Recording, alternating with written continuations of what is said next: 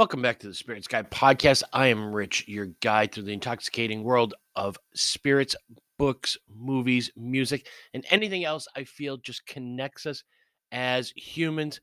And this is season three, lucky episode number 13. And on this episode, I am having a conversation with my good friend Katrina, who is back in the studio.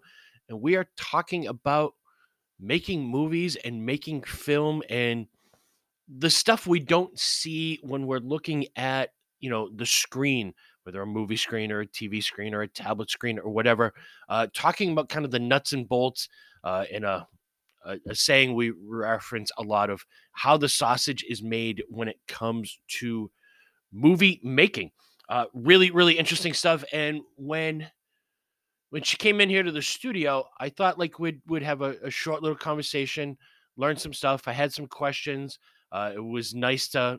It's always nice to have somebody in the studio to kind of hang out with and and and share spirits with. I just didn't realize how much information we were going to get out of it, so I split it up into two episodes. Um, yeah, lot lot of good good fun information, and I had to kind of figure out what were we going to drink while we were hanging out, and I decided on gin because much like you know when you're looking at movies and we talk about a lot of how people and i've mentioned this before people think like my job is so great and so glamorous because i get to do nothing but drink all day and that's not really the case. Yeah i get to taste a lot of good things. I also taste a lot of really bad things.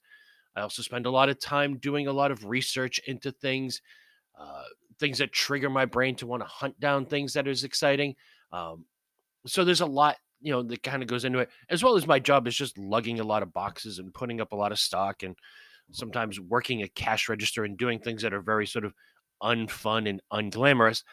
And you know in her world people think oh you're in in film and television and you know are you an actress? You know do you do anything sort of fun and glitzy and glamorous?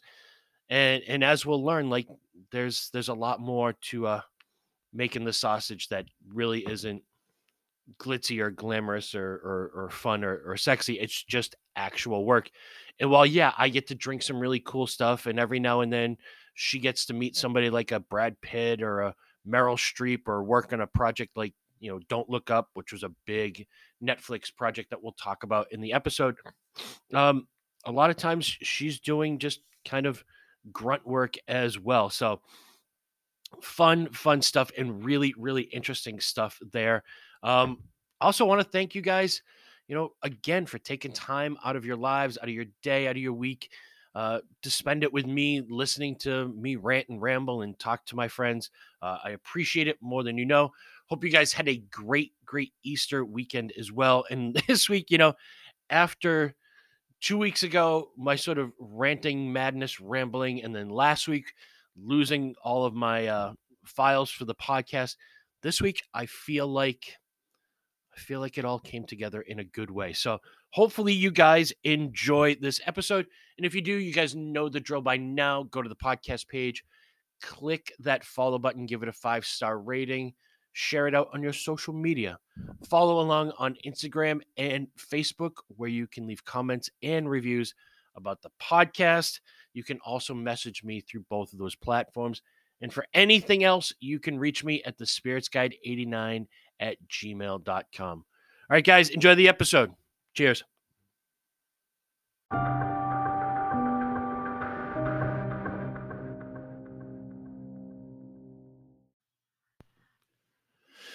All right, so here we are, season three, episode 13. Wow, that's a little loud in my ear. I don't know if that's the headphone. Let me dial that down a bit. Yeah, season three, episode 13. And on this episode, uh, I'm starting a conversation with my good friend Katrina, who is back in the studio. And we're talking about film. Now, when when we sat down to have this conversation, I thought maybe we'd get a, you know, a half an hour worth of chat about it. And the conversation just went so good and it just kept going that there's just so much there and so much we didn't even get to uh, that I decided to turn it into a two parter. So this week, you know, we'll get to part one of that conversation and then we'll finish it up next week.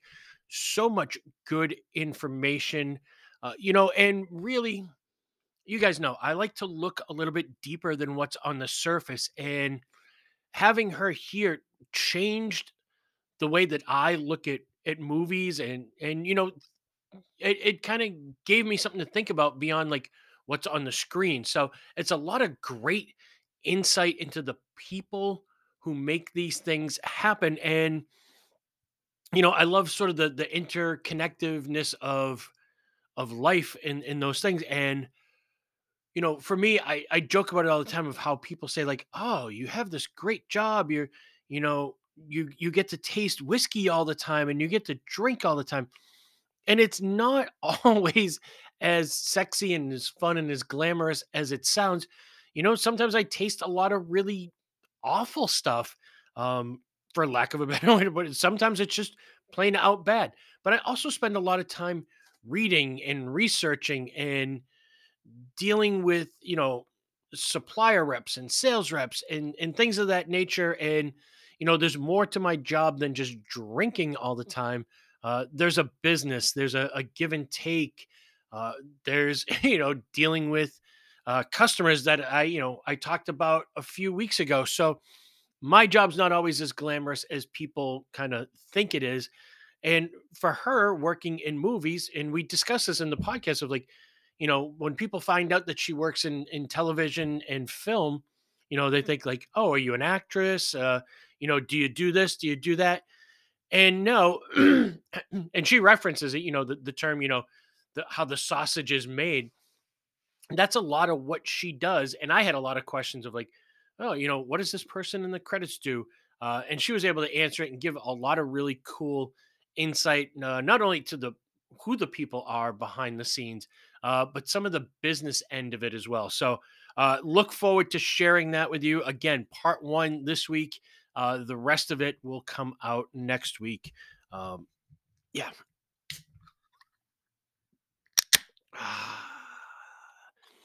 I'm really starting to get into this can popping opening segment thing.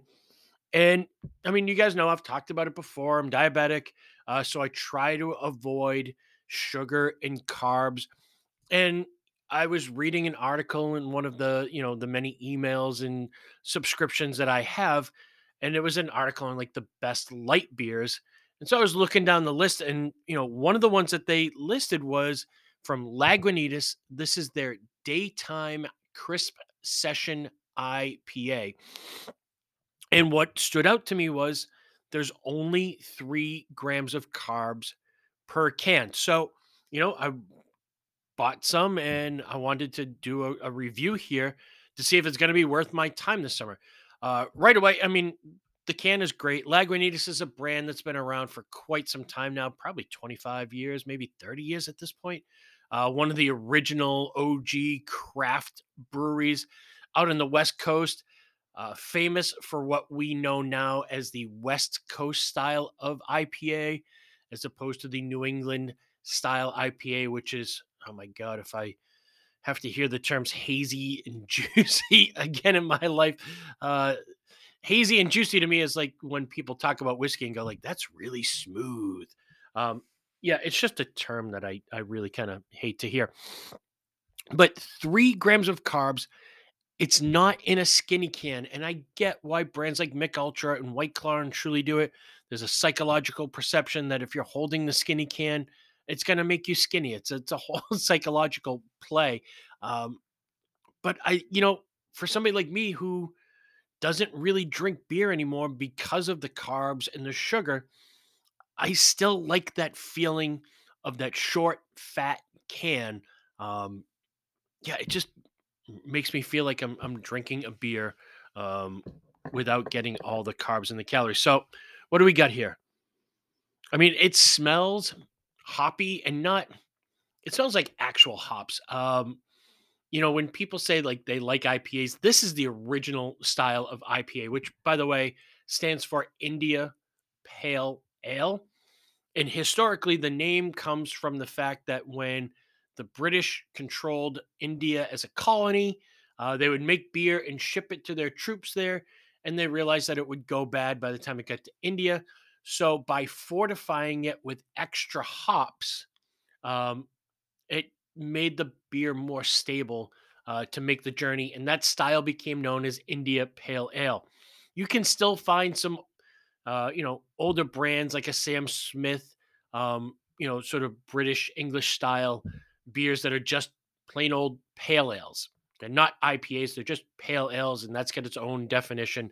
Um, but IPA traditionally means, you know, more hops added to it, and this was the style of IPA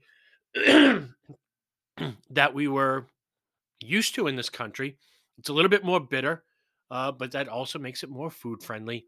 And then eh, whoever gets the credit, whether it's Heady Topper or Treehouse or whoever that made this sort of style of IPA that tastes more like Sunny D, it just juicy and hazy, and there's no bitterness to it whatsoever.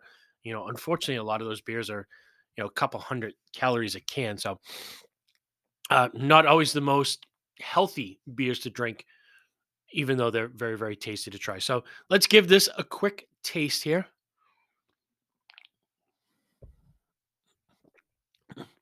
Yeah, that's really tasty.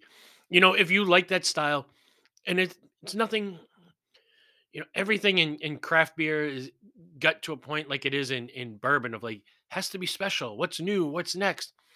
If you just like beer, mm, that's got some good bitter hop character to it, a little bit of citrusy flavor to it.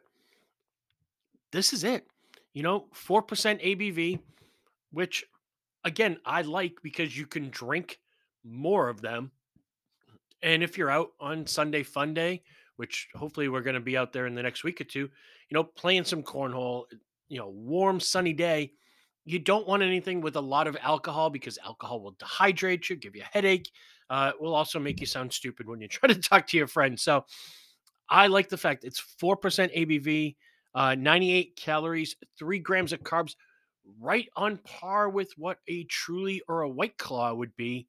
Um, but instead of, you know, drinking those, you get to have a beer that tastes like a beer without, you know, having to ingest a lot of carbs. So,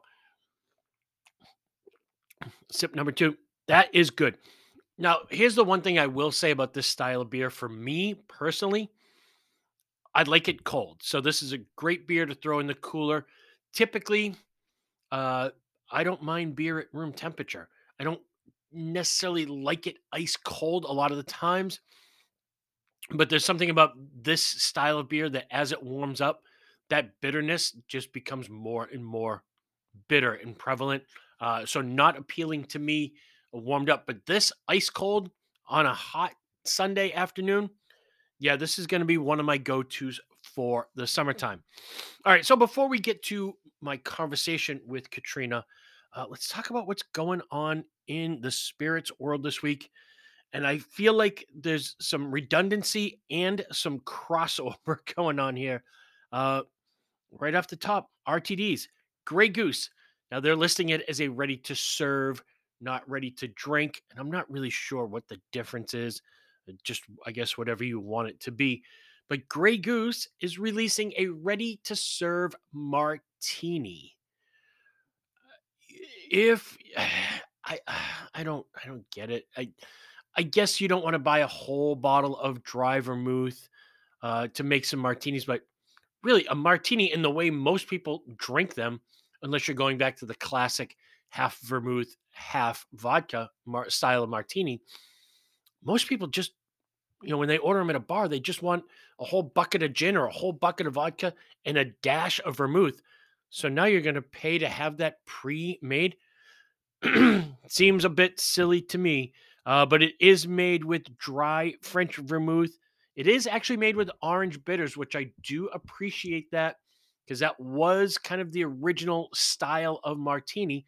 You know, vodka. Actually, real martinis are made with gin Vodka martinis are for people who can't drink gin. Uh, dry or French vermouth, whichever way you want to call it, uh, and orange bitter. So, but again, does the world need it? Don't know. And who's paying for the R and D on this? We are. Uh, in the redundant world, of RTDs, there's a brand out there called Mom Water. Just awful. Um, and you know they're a line of vodka soda RTDs. So big, I've never seen them anywhere in the market, uh, but they're expanding. Everybody is expanding.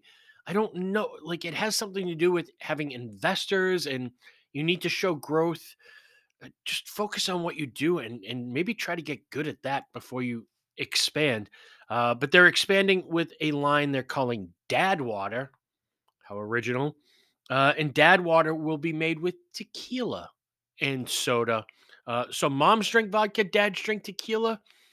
I, I don't know. I was actually just having this conversation uh, with my girlfriend before I sat down to record this of how I don't like when companies do things like this. Like this is mom water. Now this is dad water. As as if, you know, moms don't drink tequila or dads can't drink vodka. But to me, you're alienating a large section of your market when you focus in on one specific demographic. Um, you know, whether, oh, we made this to appeal to women. Well, all right. Well, now you just alienated the men. Uh, this is a very manly thing. Well, now you've alienated and disrespected all the ladies. So I don't like it. Um, I don't like it from a you know sort of ethical perspective, but I also don't like it from a business perspective because people come in and try to pitch me on these products and go like, "Well, these are geared towards women." Like, uh, well, yeah, but I I need to sell it, and you know I have men and women of all different you know backgrounds or whatever who come into my store. I want things that appeal to everybody, not things that divide my marketplace. So I again, I don't I don't know. Like, do they really believe that moms don't drink tequila? Uh, I was a bartender. Trust me, moms can drink a lot of tequila. Um, and again, with the RTDs, there's a an RTD company called Casa Azul, which basically means blue house in Spanish, and they have a, a line of tequila soda RTDs. They are entering the luxury tequila market. Again, redundancy. I feel like we're talking about this every single week, uh, whether it's luxury tequila, uh, whether it's RTDs, or my next sort of rant of celebrity uh, brands. So they're getting into the luxury tequila market. They're entering with a, a Blanco, a Repo, and an Añejo at 69, 89, and 129, respectively. Uh, Where is all this tequila coming from? And again, good blue agave takes, you know, seven, eight, nine years to mature. If they keep harvesting this, like, I, I don't know how they're reproducing all this agave or if they're just using younger agave. I don't know where this is coming from or what justifies it being luxury. Uh, but now, like in my brain, when I see the words luxury or premium, they just mean expensive to me. Uh, they don't mean better quality. They just mean more money. Uh, there's another brand called Hoop Tea that makes a line of hard tea RTDs. Um, I expect to see this in the marketplace because they partnered with Anheuser-Busch back in 2021 or 2022. Uh, and when you go with a, a company like Anheuser-Busch, that's not meant to be a small regional brand. Uh, that will be probably out everywhere soon. You know, Anheuser-Busch owns Cutwater, and now we're seeing Cutwater everywhere in the market. So I wouldn't be surprised to see Hoop Tea out there uh, as well. And another new luxury tequila brand uh, called Celoso. Uh, Somebody big in business is backing this brand, you know, and their whole thing is like it's made with seven year old agave. Well, yeah, agave should be seven or eight years old before it's harvested to make it any good when you're, you know, kind of distilling that agave into tequila. That's not really a marketing thing to me with tequila. And by the way, if anybody tries to sell you a bottle of tequila and like, we double distill our tequila, yeah, you have to. It's a marketing thing. It's like saying your bourbon is aged in barrels. It has to be. It's like saying your tequila comes from Mexico. It has to be. It's implied by the name tequila. Tequilas have to be double distilled because there's not enough actual raw sugar content to get the proof up high enough on one distilling run. So you have to double distill tequila just to get the alcohol up to about 90 proof so you can kind of proof it down to 80 or 84 or whatever it is you're you're putting it out at. So yeah, double distilled tequila is not not a marketing thing. That's just you know, again, I, I had a, a guy pitch me on a product. Yeah, that was another can pop. Uh, pitch me on a product last year. I'm like, and he said, uh, "We get our tequila from Mexico." And I said, "Where the hell else would you get it? It can only come from Mexico." Um, so that's not really a selling point to me when you're stating obvious guideline facts. Uh, silliness there. Um, Wild Turkey, kind of exciting. Campari is investing 161 million to build a second distillery on site at the Wild Turkey Distillery, which is a great place. If you make it down to Kentucky, Wild Turkey is one of those places you have to go. It's a just a fantastic place to visit. Very scenic, beautiful, great visitor center that's brand new within the past few years. Uh, but yeah, Campari is investing a ton of money in it, and it will expand Wild Turkey's capacity for brew for distilling from 9 million to 14 million proof gallons a year. Um, that's huge. You know, that means more Russell's Reserve. It means more Wild Turkey 101. And the fact that they can make more, hopefully they can keep the price down on that. Because, you know, Wild Turkey 101, great bottle of whiskey for affordable. But it also means more rare breed, more Kentucky spirit, uh, more rare breed rye. So, you know, amping up, adding another uh, 5 million gallons of proof whiskey uh, to their, you know, ability to bottle. So that's pretty awesome. Again, much like we talked about with Buffalo Trace, don't expect this tomorrow, but within the next six to eight years, uh, you'll see more wild turkey on the market and hopefully some more interesting kind of one-off, you know, bottlings and maybe we'll finally start to see some some more Russell's Reserve single barrel up here. Maybe even get back into doing some barrel picks of of Russell's, maybe a barrel program for regular wild turkey. Who knows? Uh, but yeah, that's a good good thing for all of us bourbon drinkers.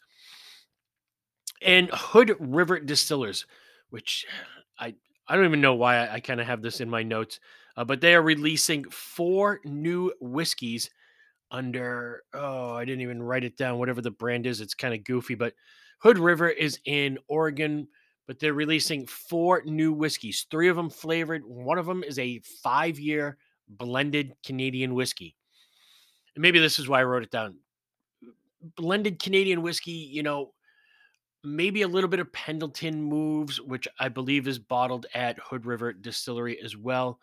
But beyond crown royal that is the Canadian whiskey category. I, why we need another blended Canadian whiskey that's not even bottled in Canada, I, beyond me. Uh, but there's three flavors to accompany that are shiny apple, giant peach, and spice of life. I don't know like what grown up those flavors are are marketed to.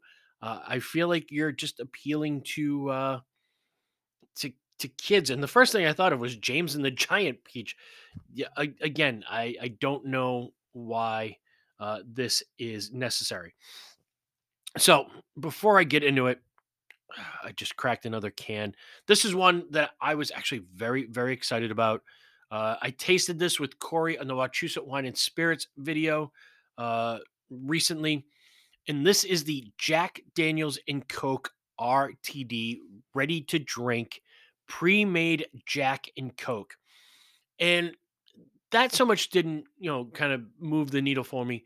But when I saw that it was Jack Daniels and Coke Zero, yeah, I was curious. So the can looks great. Black can, Jack Daniels logo, actual Coca Cola label. So it's not just any sort of Jack and Cola. It's co branded with Coca Cola, fully branded on the can. Coca Cola Zero Sugar. So we're talking Jack. We're talking Jack and Coke. Classic. One of the first drinks I ever had out at a bar when I was probably 18. Um, this is 7% alcohol, so it's got a little bit more kick to it than, you know, your Trulies and your White Claws. I think it's about 15 bucks for a four pack. And uh yeah, I mean on the nose, smells like Jack and Coke. Here we go. Mm. It tastes like a Jack and Coke. Now, admittedly, it tastes like if you got a Jack and Coke and there was ice in the glass and you forgot about it for a little bit and some of the ice melted and watered down the drink a little bit, it kind of tastes like that, but it still has that Jack flavor. It still has that Coke flavor. It's delicious. I will probably be drinking this over the summer again on a Sunday fun day, hanging out with my friends, a little bit higher in alcohol. Uh, you know, I have to watch and probably drink six White Claws to four of these Jack and Cokes because of the ABV difference. But overall, like great, great product. It's everything I wanted it to be. And admittedly, you know, I am down on these RTDs because, you know, why wouldn't you just buy a handle of Jack and a two liter of Coke and go home and make them? And that is my thought on it. But at the same time, if I'm going to like an outdoor festival concert, you know, here in Mass, we have the Comcast or Xfinity or Great Woods, depending on how old you are and what you remember it as. Um, but out in Mansfield, great outdoor venue. Uh, love going to shows there. You know, it's a, a great venue to go tailgate before you go to the show. Grab a four pack of these instead of bringing a bottle of Jack Daniels.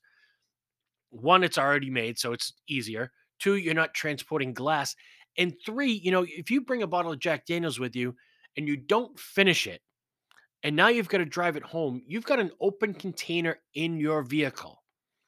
That's not good if you've been pre gaming at the concert, maybe had a drink or two in the concert, did whatever foreign substances you took in gummy form or smoked, and then turns out you got a tail light out on your way home. You get pulled over by the cops, and you've got an open bottle of Jack Daniels in the back seat. You are going to jail. Take a four pack of these, you drink three of them, you've got a can left over, you get pulled over in the same scenario. You might be going to jail, but you're not going to jail for transporting an open container, uh, which is just another level. It's just safer and smarter. Uh, again, going away to the beach, I'll be going up to Hampton to see a bunch of shows. We'll talk about that on future episode. Uh, my favorite place to see a concert. So I'll be grabbing a four pack of this to go up you know, spend a night at Hampton, drink these in the hotel room again without having to drive a whole bottle of Jack Daniels up and a whole bottle, you know, half a bottle of Jack Daniels back. So I like it for that purpose. As a daily drinker to just buy and bring home, no, buy a bottle of Jack and some Coke, make them the way you want them. But for travel purposes, these are ideal for that. All right, I got a few minutes left in this segment, and I want to touch upon these three things that are kind of grinding at me. And two of them, uh, two new whiskeys announced coming out, and uh, the one of them is from Ryan Bingham. Now, if you're a Yellowstone fan, uh, he plays the guy that uh, he's the musician guy who lives in the bunkhouse, and he's an actual musician. It's part of the appeal of Yellowstone. There's a lot of the people on there as actors actually do what they're acting in real life. So a lot of the cowboys are actually cowboys. Ryan Bingham, you know, plays a cowboy, but he's a musician on the show. He's a real country musician. He's putting out a, a bourbon under his own name, Bingham's. And then I read this week Steph Curry, Steph Curry, basketball star, is coming out with his own bourbon. Oh, I wish I had my phone here with me. I could. the The name is something absolutely ridiculous, and the question is like with all these bourbon prices going up and everybody taking a price increase, I don't get it because clearly there's enough bulk bourbon out there in the marketplace that Steph Curry is going to launch his own brand of bourbon. And I feel like I could do a whole podcast and I probably will do a whole rant on people like, you know, Terry Bradshaw, uh, the guys from Vampire Diaries who have uh, Brothers Bond whiskey all these celebrities who are putting out bourbon and yet the price of all the other bourbons are going way up. I don't get why the price is going up if there's so much goddamn juice out there that Steph Curry can just decide today, like, oh, I'm going to put out a bourbon, and he's got juice. I, I, I don't get it, uh, and it's something I'm going to continue to rant about. Is the celebrity sort of partnerships and not knowing exactly what they do. You know, are they just because I know that there's a company out there that if Steph Curry calls up and says, you know what, I, I'd like to put my name on a brand, and there are brands out there who are looking for like somebody to attach to. And it's funny, Katrina and I talk about it in the episode. We probably don't get to it until next week's portion. Uh, but what an executive producer does. And sometimes an executive producer on a movie is really responsible for getting the movie made. And sometimes, you know, we just want to pay an actor this amount of money, but a way to give him more money is just to say, like, oh, he was a producer or she was a producer and they get a second paycheck. It's a way to, you know, give them a little bit of vanity and a little bit of extra money. Sometimes with these celebrity brands, yeah, sometimes they're actually getting in, doing barrel samples, creating their own sort of thing. Uh, like Ed Belfour, the former hockey player, his whiskeys are great, uh, and they're building their own distillery, and he's actually doing it. Some of these other ones, like Bob Dylan's Heaven's Door, he just lends his name to it and the licensing rights, and you know gets to drink free whiskey for the rest of his life. Uh, but again, how these guys are just deciding one day, like, oh, I'm going to start a bourbon brand, and there's juice available to them when, you know, I have supply chain issues on other bourbons or the price is going up. I, I, the, it just defies logic to me. And then that kind of leads into the the last one that I'll touch upon. Uh, and actually, my girlfriend brought this to me uh, with a great sort of perspective because again, she works in rehab and recovery, and bless her uh, for putting up with me and the amount that I drink and taste uh, while she is remaining sober and having to deal with people who have issues um, with not being able to handle their their alcohol or drugs or you know as well as other things bless her for putting up with with me and my habits. But she actually sent me this in a, a text today. She sent me a link to an article of jennifer lopez uh, and I actually had this on my notes because I had read it earlier in the week. I just didn't realize the depth of it. Jennifer Lopez is launching a brand of RTDs, again, ready to drinks, called Delola, with a guy named Ken Austin and a woman named Jen Fagnan, I believe is her name. And they're all partnered with Beam Suntory. So big old money involved. And Ken and Jen were kind of behind the muscle behind brands like Teremana with The Rock and Proper 12 with Conor McGregor, which, by the way, is one of the absolute worst whiskeys I have ever tasted. But here's the backlash Jennifer, uh, Jennifer Lopez doesn't drink, and her husband is in rehab for alcohol right now. And yet, she's launching a brand of alcoholic RTDs instead of uh, launching a brand of non alcoholic RTDs or non alcoholic spirits and my girlfriend says to me, like, why would somebody do that? And it proves that this is a money grab. Somebody who doesn't drink promoting a product that has alcohol in it is an absolute money grab. Um, yeah, it's just bonkers. And uh, again, a sign that things have gone too far.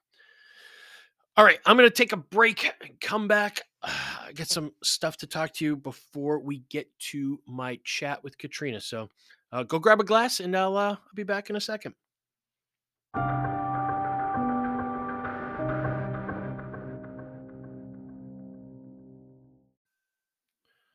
right, so we're back. Season three, episode 13, lucky number 13, part one of my conversation with my good friend Katrina, talking about sort of the nuts and bolts uh, in the we kind of reference the the reference of you know how the sausage is made uh, how there's so much more to to film and television than what we see on the screen so really really exciting uh, stuff there and before we get to that, I want to, you know, hope everybody had a good Easter weekend.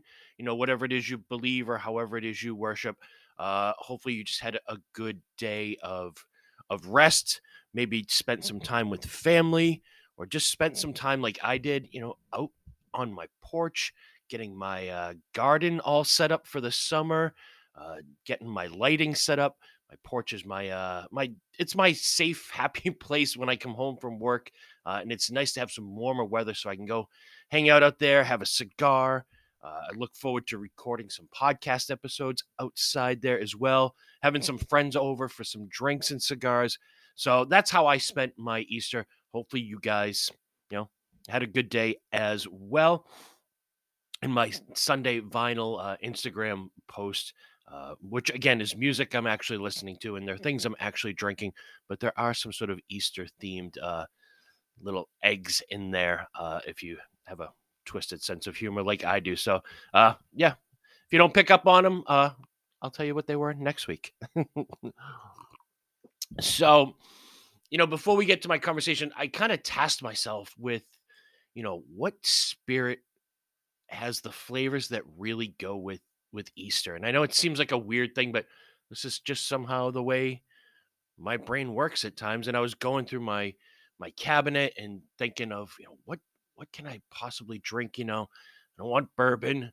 it's too early in the day to start drinking wine, which I had with dinner. I had a great bottle of, of Cote Rhone with my Easter dinner. Uh, I made a, a ham dinner. And uh, I, I came across a bottle that you know, was kind of tucked in the back of the cabinet. One of those things that I forget about. And I, I feel like I'm on this mission lately to bring back some of these things that we either forget about or overlook. And sadly, I, you, I saw this bottle and I'm like, oh, that is so Easter and so it, it's delicious. And, you know, I know we're past Easter, but this is something that is going to be great for Sunday brunches or just an, an easy cocktail to make anytime. And I'm talking about Pimm's liqueur number one. Um, this has always been a favorite of mine, and maybe you guys have seen this, you know, sort of in the aisle over by the Campari and the Aperol, you know, maybe near the you know the Fernet Branca and the Vermouth, and you're like, what is that weird stuff that looks like only old people drink it? Um, it's fantastic. It's an um, it's a magical magical elixir and it's got a long storied history that sadly yeah maybe people don't know about it but i'm on a mission to to kind of bring this one back as well a delicious low abv spirit um, which makes a wonderful low abv cocktail and again you know if you're gonna have a couple of these it's kind of nice to have that lower alcohol but big flavor um, so you don't get too kind of you know, too goofy. And that was, you know, one of the sort of selling points at one point, you know, in New Orleans, Pimm's Cup was a big, big cocktail kind of earlier 1900s, maybe 1940s. Somebody there tries to take credit for inventing the Pimm's Cup, but that's that's not really the case. But they used it there as a way to, you know, have a cocktail that they could offer their customers that they could drink a lot of uh, and it just took them a lot longer to get kind of bonkers. But here's the really cool story on Pimm's. It goes all the way back to like 1820s. There's a guy named James Pimm who had an oyster house in England, and you know at that point, liquor was considered to be medicinal. So you he took a gin base which was the other part of why this was kind of appealing because you know in the next segment when we start to talk to Katrina we're talking about gin while we're talking about the film and TV industry. So, you know, sometimes the universe just comes together on these things. It was a gin base that he infused with things like quinine uh, and other herbs because really, you know, herbs were were kind of the medicine of the day before we had pharmaceutical companies to create these things, uh, much more natural healing methods. Whether it worked or not, who's to say? Um, but he would infuse this gin with this secret blend of, of herbs and roots and, and sort of bittering agents. And he served it in what was known as a number one cup. And I'm pretty sure that was the size. And so the cocktail became known as a Pimm's cup. Uh, and traditionally, they would mix this liqueur with lemonade in England, uh, which kind of evolved to like lemonade and soda water, which evolved into like a lemon lime soda, uh, which is what they used in New Orleans and you know you pack it up with fruit so you know if you're a fan of like aperol spritz uh this will fit in there too you can use this in place of aperol spritz and the cocktail Pimm's Cup, which at some point would also evolve to being made with ginger ale, which is how I'm going to make it. So I've got my glass here. Uh, that's the sound device if you didn't know. Uh, that's a screw cap twist. Just to pour like an ounce and a half of Pimm's into my glass. Top it with some. No sound effects on these things. No fun cork pops or can pops. Um, just nice, simple, easy. So, nothing wrong with that either. I'm going to throw a couple dashes of, I actually have some cucumber bitters here if you can find those, um, but you could use any sorts of bitters. Uh, you could garnish this with strawberries, orange slice, cucumber slice, whatever you want. Put a whole bunch of fruit in there, and you are ready to go. And if you want, like, what does it taste like? Well, it doesn't quite taste like Aperol. Doesn't quite taste like Campari. It's a lot more floral, almost like almost like roses. Um, again, some some different herbs. It's just I don't know how to describe it other than it just tastes like Pimm's. Uh, I like ginger ale instead of Sprite or you know Seven Up or whatever lemon lime soda is out there. Let's take a sip. It's so so delicious. Kind of like earthy, fruity, floral yeah, just an absolutely delicious cocktail. 25% alcohol, so pretty low ABV. And that's it. Just Pimm's and ginger ale, Pimm's and Sprite. You're on your way. This is a summertime sipper all day long for me. So, just a little bit more on Pimm's before we move on. Uh, this again was invented between 1820 and 1840. Pimm's number one is, which is what we see in the store now. Uh, there was a kind of series of them. There was a Pimm's number two that was made with scotch at its base, a number three that had brandy at its base, a number four that had rum at its base, a number five that had rye at its base, a number six that had vodka at its base. And then there have been sort of one offs over the years, uh, like a seven, eight, and nine that I think had bourbon, one had tequila in them. Uh, none of them really stuck around, but the original Pimm's number one, and you're talking about 25 bucks on the shelf for something that makes a great low ABV, just kind of spritzy cocktail, perfect for Sunday brunch or you know after work. Sometimes you you know you don't want to have a lot of alcohol, but you want something to just kind of take the edge off. This is perfect for you know just a little after work sipper. the problem is, is it's so addictive that I'm probably gonna, you know, finish this cocktail by the time we finish this segment. Uh, eventually, this would be bought out by Diageo in 1990s, I think it was. So it's still there on the shelf. Again, 25 bucks. Just worth kind of picking up for a nice, refreshing, low ABV cocktail. And again, gin at its base, which is what we're going to be talking about next when Katrina comes in to join me. But we're not always getting to drink with friends, which is the best way to drink spirits. Uh, sometimes we're on our own. You know, like I said, it's after work. Um, you just don't want to be around people. You just want to have a cocktail and do something. And you know, one of the things I love to do is read books uh, when I'm having a cocktail and and just kind of being on my own. And I am probably a third of the way through this one, guys. And you guys know my my love and passion for all things Anthony Bourdain. You know, it's it's kind of been what kicked off the first season of full length episodes talking about, you know, Kitchen Confidential. Uh, we've talked about Roadrunner, uh, which was the documentary made by Morgan Neville. Uh, and then you know, Katrina was here maybe a month or so ago, and we were talking about In the Weeds by Tom Vitale. And, you know, again, Kitchen Confidential was Anthony Bourdain by Anthony Bourdain. Um, Morgan Neville was sort of the narrative of Anthony Bourdain's life through a guy who didn't meet him, but did a great job of assembling all these video clips to tell a story of Anthony Bourdain's life. Tom Vitale, who was a producer and director on No Reservations, that book was, you know, uh, such a, an in depth book of the story of Anthony Bourdain through his eyes, but also his story of how to deal with Anthony Bourdain's death. Uh, and also a great story about production, which is why Katrina came and talked about that book with me then, because there was so much to kind of dive into from so many different perspectives. What I'm reading now, I didn't think there was any more to learn. I didn't think this could get any deeper um, than it had gotten. And then I started reading this book, and I I'm just blown away. Page after page, it's one of those books I can't put down.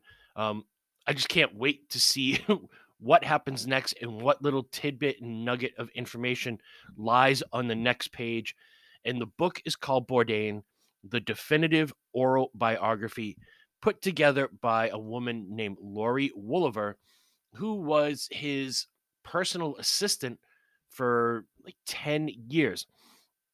And this is, it, it's not like a lot of books in that it just one straight narrative all the way through. What this woman has done is gone back and interviewed all of these people. And I'm going to, I mean, when you get into the book before the first chapter, it lists what is called the cast of characters, and they list them. And this is funny. This is kind of foreshadowing uh, in the order of first appearance in the book. Katrina and I talk about that uh, with credits and, and how the names and the orders appear in credits in TV shows and movies. But just let me kind of share with you some of the people who were interviewed for this book.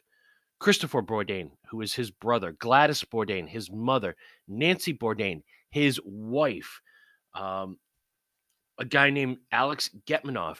Now, if you read Kitchen Confidential, there was a character in there named Dimitri. That's Alex Getmanov. Uh, a bunch of kitchen colleagues, uh, writing partners, going through uh, Beth Aretsky, who in Kitchen Confidential was the person he referred to as Grill Bitch in an affectionate way, if you haven't read the book.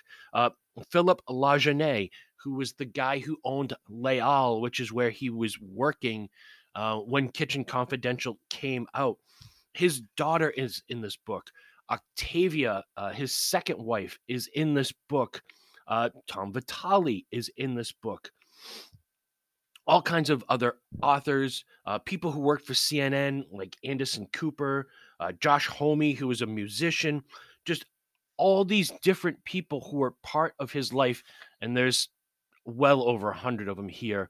Uh, just kind of looking at these names, Kamau Bell, just unbelievable. And it's it's a biography but the way it's assembled is through these interviews. So it might be a paragraph of Christopher Bourdain, you know, they're talking about what happened when he, you know, Kitchen Confidential, and it's the story from all the different people, kind of in a linear story, but it keeps trading off who's telling the story, whether it's his brother, it's his mother, somebody from the kitchen he was with absolutely fascinating to get these perspectives. I, I haven't gotten to it yet, but his daughter is interviewed for the books, and I almost get chills every time I mm. think of uh, what's going to happen when I get to that part and get to read her words on paper. Ah, man, that cocktail is so good. There's just so much in depth, interesting material in here, and things that I didn't I didn't know. Um, you know, I kind of assumed that Kitchen Confidential was the first book that was published because that's kind of always the way it seemed to me. And even in watching Roadrunner, it seemed that way to me because they never really mentioned his other books uh, other than the ones that came after Kitchen Confidential, some of them. But by the time Kitchen Confidential came out, he had already been published. He had put out two works of fiction uh, one called Bone in the Throat and the other called Gone Bamboo, um, which I have coming in the mail because now I want to go back and read those. He always fancied himself as a fiction writer. Uh, didn't even think that he could be sort of a, a biographical or autobiographical writer uh, and and write like nonfiction stuff. He always wanted to be a fiction writer, and he wanted to be an illustrator, and all of that stuff. I had no idea. So he was already making money writing books before Kitchen Confidential came out, and then that whirlwind hit, and it goes from there. Um, you know, it it goes into a little bit more in depth of the drug use from his childhood, which you know clearly he wasn't. You know, everybody kind of knew it from Kitchen Confidential, but some of the depths of it uh, are really disclosed in this book. Uh, before Kitchen Confidential came out, he had an aunt who had passed away that left him a quarter of a million dollars in like the, the 80s. I think he was in his 20s at the time that he spent on, you know, drugs and, and travel and just a lot of like information. You know, I didn't realize that his mother worked for a, you know, a publishing house. So she was in the publishing industry as well. There's just so many great, great details about the life of Anthony Bourdain that just makes him an even more fascinating and interesting character to me. Yeah, I it, it's the kind of book that you can't wait to pick back up and just see what's going to get exposed next. So that's what I've been reading. Um, and yeah, I've got the two nonfictions. I've never read anything nonfiction. Uh, not, not nonfiction. Whew, too much sucking down to these Pimm's cups.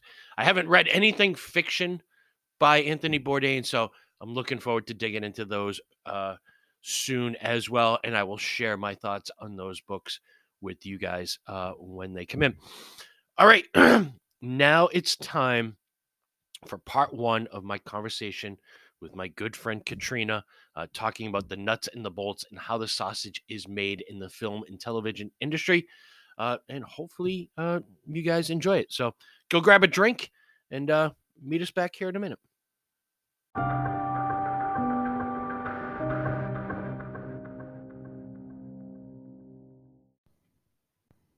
Yeah, so I got to tell you what happened with this podcast last night before we get into this one. Okay. So I sit here and I record and I do it in obviously I do it in segments, it programs a half an hour at a time, whatever. And usually when I come home on Saturdays, I do like that first segment where I'm talking about like what happened in the news of spirits this week. And so I get that in the can. It makes it a little easier on, on Sunday for the time crunch. Hmm. So I come in here and um, I record the second segment and I had no idea where I was going with it as always. And then like, I'm happy with it. It came out I'm like, oh, this is great. And I'm in a roll and uh, like the, the juices are going. Hmm. So while it's processing, I go out, refill my water, my stuff, come in, record part three. Now I'm happy, but I've also been drinking. I, right. we had gone out for food after the show. I had a couple of beers there, recorded, drank a whole bunch, segment two, segment three. And I look over and it says upload failed. Oh no. So the file's there in the computer. So now I'm trying to re upload. Then it's telling me there's no internet. So now I'm checking my internet and I'm going back and forth. But like in my mind, like I, I want to get this thing recorded. Like I'm, I'm going. So I grab the other laptop hmm and I hook everything up through this one, record the final segment, look over, still not uploading, not uploading. So I'm thinking, well, maybe if I restart it. Well, in the restart, I lose the file completely because it never uploaded. So now I have part one and part three of the podcast done. The middle, Middle is, is just gone. gone. No. So now I've got a nice little buzz going on. And I'm like, all right, well, I've got this laptop set up. I'll just go re record two. hmm Yeah, that doesn't work. I've tacked on a pretty healthy buzz by that point. So now I'm just rambling and I'm knowing because as I'm talking in the back of my head, I'm going, oh, you've already said this. And I'm trying to figure out, like, did I say this already? What did I say in this? And I'm trying to recreate it while being buzzed, Right. tripping over my words, get the whole thing out. Listen to it this morning and I was like, oh, this is terrible. I'm scrap the whole thing and re-record it uh, later tonight. So uh, the episode that was supposed to come out today probably won't come out Won't until come out. tomorrow. Gotcha. Um, and so there we are, recording Uh, I am here in the studio with Katrina, back again. Mhm. Love it. Uh, just wrapped a, a project.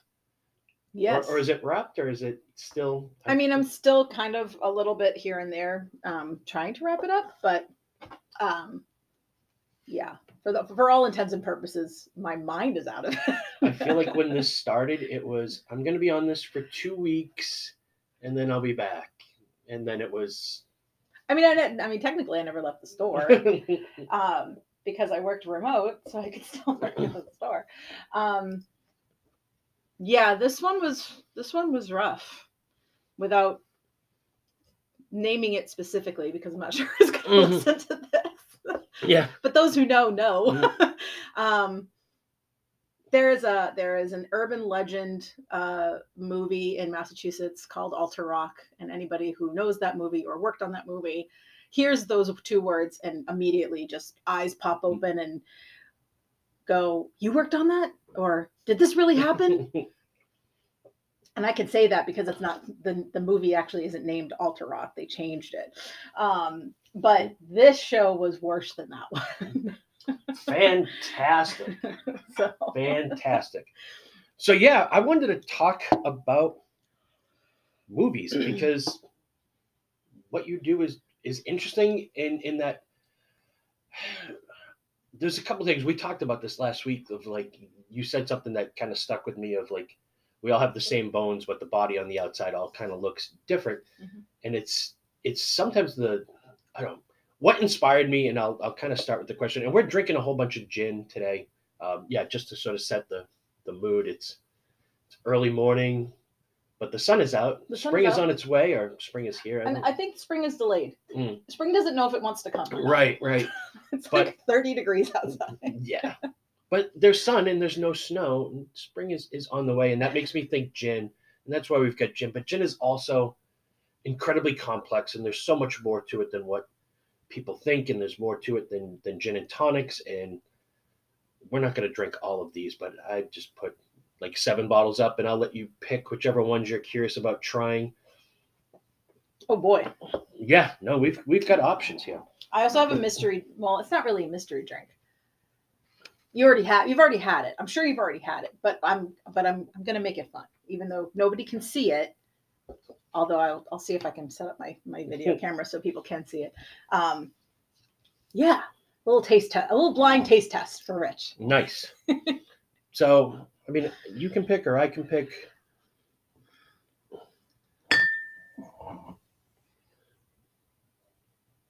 So, yeah, we've got a couple of flavored gins here. We've got a couple of traditional, couple of barrel aged gins. Um, So what's the difference between barrel aged and like something like Porter's? so, it, it's funny because I, I, it's one of these things that people say all the time of like, I don't like that brown liquor, you know, and all spirits are clear when they're made. Even whiskey is crystal clear when it's made. Um, it doesn't get any color till you put it in a barrel or you add coloring to it. Yeah. Uh, so gin is typically a clear spirit, but for one reason or another, sometimes people will age it in barrel, give it more complexity. Uh, it was done sort of originally. There's a style of gin called Old Tom that in England, if they made, I could do a whole thing on on gin and the history and, and just how fascinating it is, and it goes back hundreds and hundreds of years. Uh, at one point, it was cheaper to buy gin in England than it was beer, and so people just drank gin, um, which is funny in today's sort of current economical climate when all these companies are raising the prices on everything, thinking that people will chase those prices. They're going to chase them back down to what they can afford to drink. Um, and that's what happened in, in England. And then there's all these famous paintings of people just laying around in the streets, shattered on gin. Uh, but there was a style called Old Tom that if you made gin that wasn't very good, you'd add some sort of sweetener to it Mhm. And then throw it in a barrel to kind of let that sweetener kind of set in and, and sort of mix and mingle. Okay. And now today people do it intentionally. You know, like they'll add a sweetener or they'll put it in good barrels with good gin and kind of do it on purpose. Okay. Uh, the Porter's, which we actually tried the other day, um, we, we tried the Orchard Yeah. gin. So this is their tropical old Tom. So again, a little bit of sugar added to it. Um, but it's not a barrel aged old Tom. So it was the first one that I had ever seen that wasn't barrel aged. It's still a clear old Tom. Uh, I love the fact you read it the other day. Uh, made in a bar, not in a boardroom. Right, right, right. Um, and so gin, just sort of for the the quick two second tutorial, uh, gin. The only thing that makes gin gin is that there's juniper in it somewhere, right. um, and it retains some sort of juniper quality. Again, talking about like how everything is kind of the same, but everything is kind of different. After the juniper, anything goes. So the base spirit could be anything from like a rye spirit, a grain neutral spirit, hmm uh, I saw one that was a rum base spirit, and then they either infuse it, they distill it. There's all different kinds of ways that gin can be made. It's a crazy, crazy landscape. Um, and they're kind of like flavored vodkas, with the main flavoring component being juniper. And gin is it's something that I think scares a lot of people too. Yeah, I don't. Yeah, we were we were. I was talking about this with a friend of mine the other day about how it's where our we were exposed to Bombay mm, or Tanqueray or Tangeray or whatever when we were younger, mm. and so it it I don't like. I didn't really like that taste. I mm. wouldn't. I wouldn't pick that liquor over Mhm. others. But the same thing can be said for bourbons and whiskeys. I Yep. mean, what we what we grew up drinking versus what's out there now. Like you've introduced me to so many different ones that I would actually enjoy versus what was out there before. So I I, I mean I like that fact that they that people have Mm. done different things. You know, used the base, but then expanded it to Yeah. a different audience, if you will. and it really goes down to the botanicals that get kind of infused into it. And Mhm. again, I could do I could talk for hours on on how it's made. Sometimes they have the base spirit and they put all the ingredients in like a cheesecloth and just let it sit in there Mhm. and flavor it.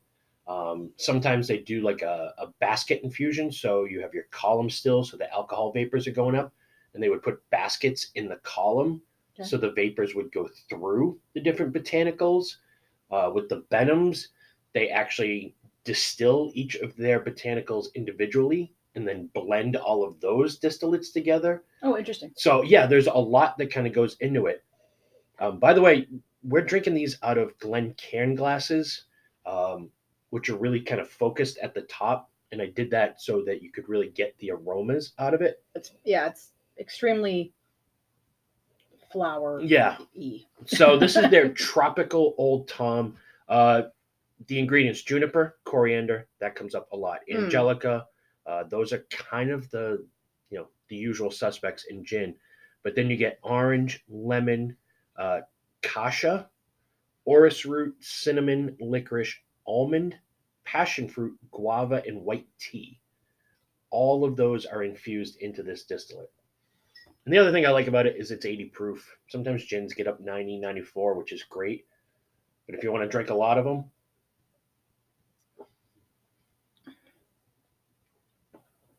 Hmm. it's like no gin I've ever tasted. Yeah, that does not taste like It tastes you- like flavored vodka. what you think gin would taste like. I mean, I can I can taste Yeah, you still get the juniper in there. the juniper of it, but it's not at the forefront. Mm. I definitely get the tea at the end. Mm. Hmm. I think it That makes is very complex and interesting. it makes you know. I know you don't like tonic water, I don't. um, but this in soda, like I think tonic water would kill this anyways. I was just gonna say I would not put tonic water It- with it this because overpower. it would overpower and you would lose all of those flavors. However, but things like a French 75 or a bee's knees um, would really, really play well with that gin. yes, you know what? I brought I brought my own. Hang on. We're gonna Oh, can pop. It's kind of my new thing for the opening of the podcast is doing can pops. or bottle pops. Well, I like the bottle pops, but I've been reviewing. I reviewed two really awful RTDs yesterday too that will get lost. I'll I'll have to play you that file. Um, So I'm just adding a little polar original seltzer to this because I I'm kind of addicted to polar seltzer. yeah. Have seltzer will travel. Mm. Oh yeah. Yeah. So much better. Because you need those bubbles. Yep. It helps bring out the different flavors.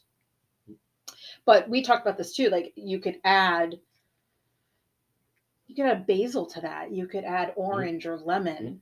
Um, just a fresh element to continue to bring out those flavors. And that is something I would drink. I mean, I, again, I'm not usually a gin drinker, but this is definitely something that I would drink. And at 35 bucks on the shelf. It's a great value. Yeah. And there's pictures of this on my Instagram if you scroll back, the, the Porter's Gin. Yes. I'm still going to take a picture of it and put it up. Absolutely. Absolutely.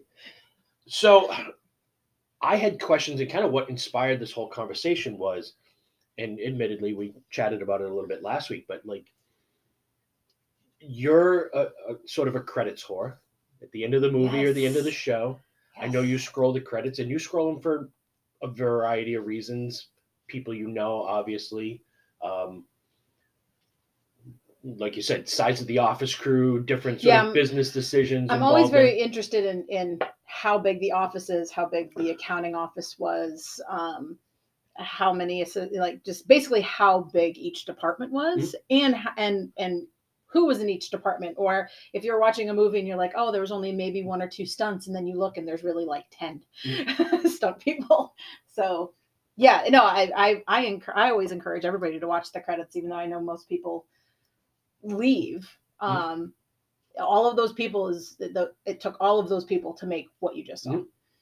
So So it, it kind of sparked a couple of questions. One, is there, I guess, a, a rule, a, a standard like that you have to have credits? Like, is that part of union or whatever, like that those people all have to be acknowledged at the end? Or is it just sort of a courtesy tradition? Um it's a courtesy tradition. I don't think it's we do have in our well, at least actors do. Crew doesn't necessarily. Um in crew mem crew deal memos they'll ask what would you like your name to be? But there is always a disclaimer on the bottom that says it's not guaranteed. Uh, So, for instance, uh, I worked on Castle Rock season two, Mm. right? So the only credits that they showed were the heads of the departments, even Okay. though hundreds of people worked on that show, including myself. You won't see my name in the credits because it's a TV show. They only pick certain names. So, like you'll see that on TV Mm. shows now. They'll they'll give you a few names in the beginning of the show, and then at the end you'll see the little ticker on the bottom. It'll go really Yeah. fast um, but it more than likely will just be the heads of the departments instead of everybody that actually worked on that. Um, so yeah, it's it's a it's I don't I wouldn't say it's a courtesy thing. It's it's part of it, but I think it just depends on the show. Hmm. Uh, actors though have very specific uh, where their name ends up in the credits. So if you have if you watch a movie and you see with Michael Douglas Mm. or and Brad Pitt, Mm. uh, they were a bigger name that needs the end credit. Right. Like that's the name that you like. You'll remember the first name you see and the last name you see. So agents and managers they work that into their contract as well. I want my client's name to be the one that everybody remembers. So you'll list Mm. the so back end and it'll and it'll specifically say and so and so or with so and so. And that's literally in their contract. Interesting. What goes into the decision making of sometimes you see that the actors listed in order of like star power, and Mm. sometimes they'll list them like in order of appearance. Mm-hmm. So sometimes the first name is like the most irrelevant character, but it's the first person that appears. Like, does that just have to do with like if Brad Pitt's in the movie, we're not doing this in order of appearance. He gets right up top. Again, it kind of depends on the show. Um, it's some it can be, you know, because they want that star power up front. Some the camaraderie is let's we're all in, so we'll do it in alphabetical order. So it doesn't matter who's first billing or last billing; it's alphabetical order. So we're to so to them they're all equal, um, unless it's specifically written in their contract. At the end of it, the producers can pretty much do whatever they want. And that brings to the next question. what does a producer do? Oh God. And I was inspired because I watched the Waco docudrama, not the one that's on Netflix, which is the actual footage. hmm Uh, but when I get to the end, and I don't always stick around for the credits, but sometimes I'll notice like whoever pops up first, and then you know you're getting up to go get a drink, and because I don't know what the key grip does, and so I don't know anybody who's a key grip, so I doesn't matter who he is. like I'm not gonna, hey, I know Joe. Um, but at the end, you know, Waco, David Koresh, um, the hostage negotiator, played by Michael Shannon, who played an actual guy named Gary Noesner, who wrote a book, um, and a guy named Taylor Kitsch played David Koresh, Mhm. um, who's a Canadian actor. Phenomenal job on both of them. Great series, by the way. Uh, John Leguizamo's in it.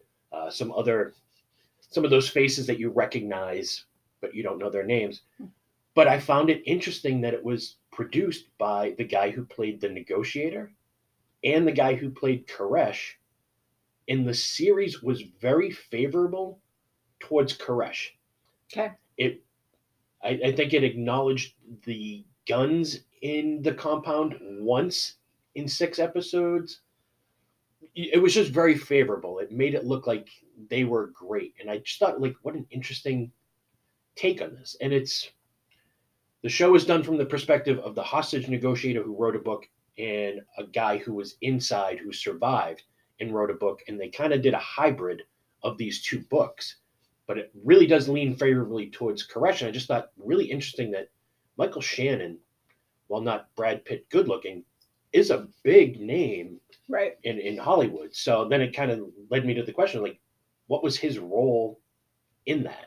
Do you remember if um, he had PGA after his name? No.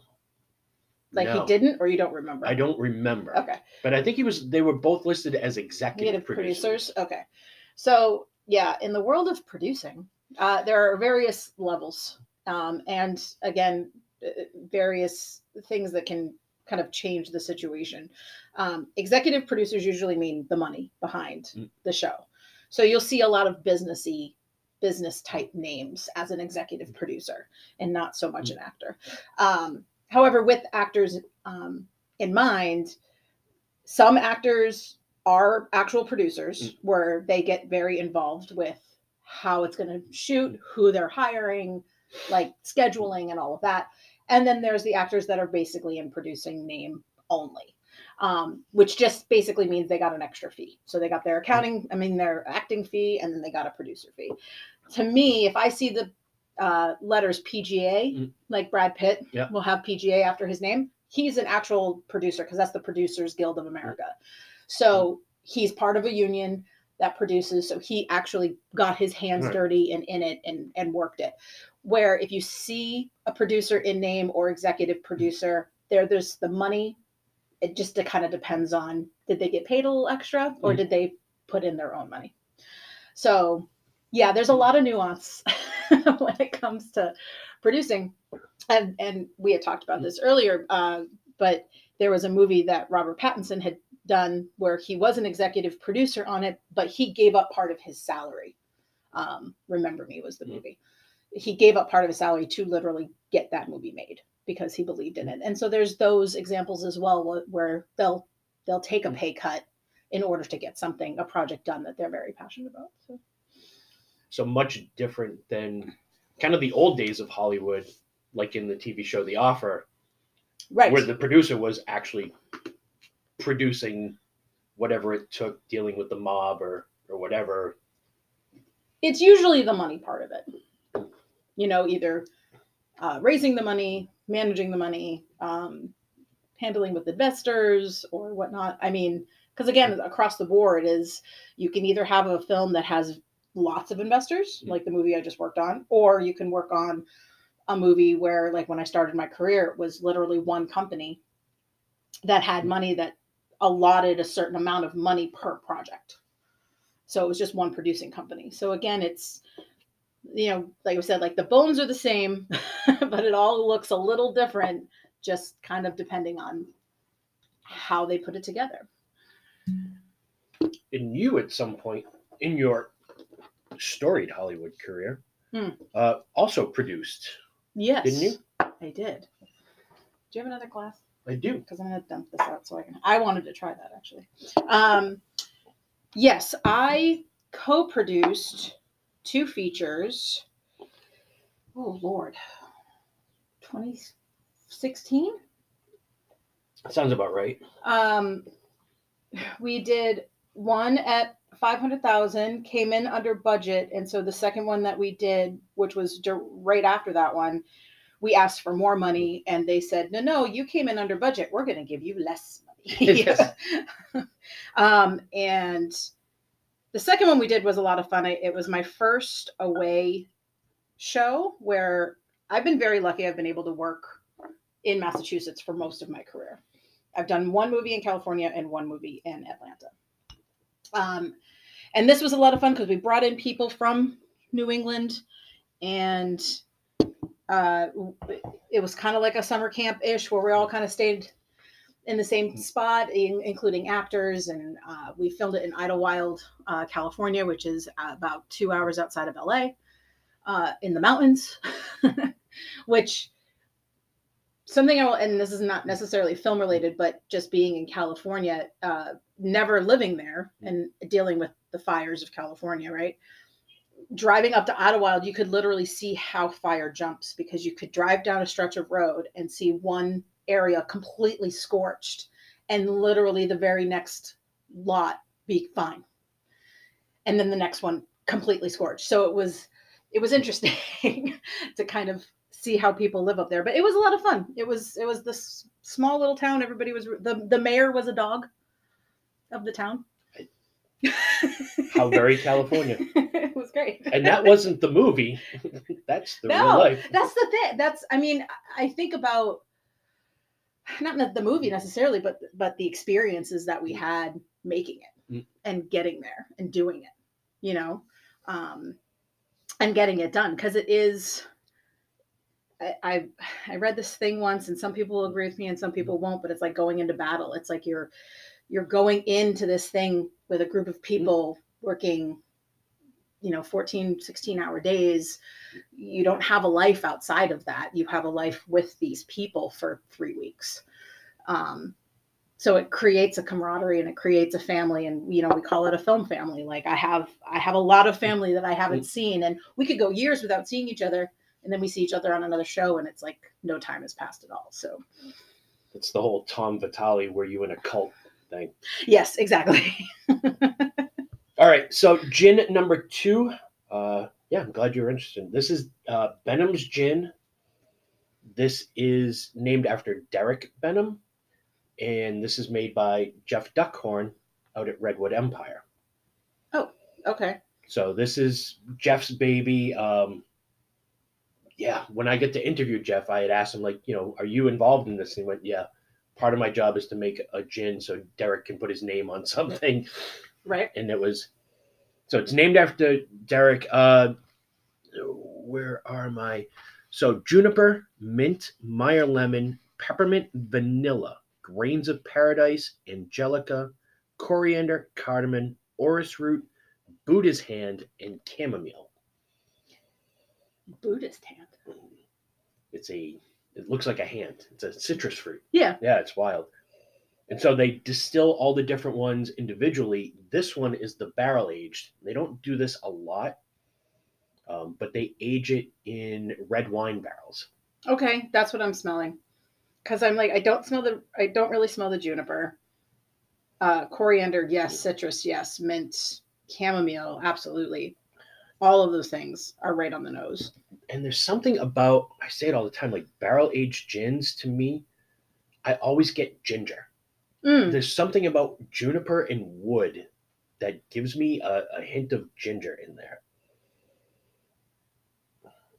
And I think like if anybody's out there tasting gin too, like what we're doing right now is clearly not the way you're going to be drinking this, unless you're an animal like me and you're just drinking straight gin all the time.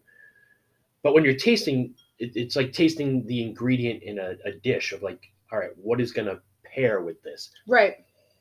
Unless you're drinking martinis, this is not a martini gin to me. No, it's, it's very woody to me. Mhm. It's very, very woody. Does not taste like gin. at all, or what you think gin tastes like. It does not taste like that at all. Um, See, I get that ginger again. I get like a spice there. And I get the red. I love this. This is a cocktail gin to me. This is Mm. Negronis all day long. hmm And you could probably make like a highball, do some seltzer water with this. Um, for people who like highballs, Yeah. um, you know, like people who like scotch and soda, whiskey and soda, something like that, it would appeal. Right. Um, I could even see this with like some of the Fever Tree sodas if you Oh, wanted sure. to make like a highball, kind of like the the spicy orange ginger beer or something like that. I could see, but mostly Negronis. I would just drink this on the rocks. Yeah, I'd be interested what this would be with like an orange liqueur. Yeah, You know. Mm.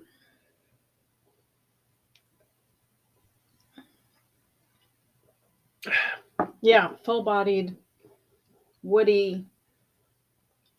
I don't even. It's. I don't even taste the mint. It's more the the coriander and the, Mm, those. grains of paradise. and- Yeah, absolutely. yeah, those grains of paradise, like it almost has some of that Sam Summer kind Oh, of sure. flavor in there. hmm of the sort of same ingredients. Yeah, that's super tasty. I like that a lot. And I know the guy who made it, so that's that's always kind of cool Right. to me. and the bottle's really cool. Yeah, it, I, it it, it immediately caught my eye. yeah, it looks like something on a gold rush era back bar. Absolutely.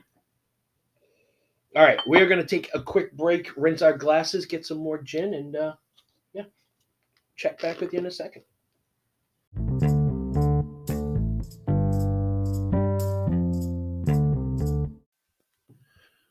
So there it is, part one of my conversation with my good friend Katrina, talking about the nuts and bolts and how the sausage is made in the film and television world, as well as a couple of cool gins. But we are not done. Next week, part two, so much more great information, so many more cool gins. And Katrina actually treats me to a wrap party tradition. You're not going to want to miss the rest of this conversation. And hopefully, you like what you heard here today. Uh, and if you did, you guys know the deal. Go to the podcast page, click the follow button, give it a five star rating, share it out on your social media. Follow on Facebook and Instagram, where you can leave reviews and comments about the podcast. You can also message me through both of those platforms. Uh, for everything else, you can reach me at the spirits guide 89 at gmail.com. Thank you guys again for being here. Hopefully, you guys come back next week. And hopefully, you guys have a good week in general. It looks like the weather is going to be great. Uh, yeah, I'm really, really excited about being out on the porch, having drinks, cigars, uh, hanging out with some friends out there. So, hopefully, you guys have a great week, and I'll be back next week uh, with part two of this conversation. Cheers, guys.